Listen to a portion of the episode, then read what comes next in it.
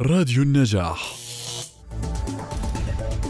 تقدم مؤسسة ذهب International ورشة عمل مجانية لتخصصات هندسة العمارة والتصميم الداخلي مهندسين تنسيق المواقع والمهندسين الإنشائيين. تهدف الورشة إلى التعرف والتعلم على برمجية Revit المستخدمة من قبل المهندسين لإعداد التصاميم والمعلومات والمخططات الهندسية والتي تعتبر إحدى أهم أدوات النمذجة وتصاميم المعلومات.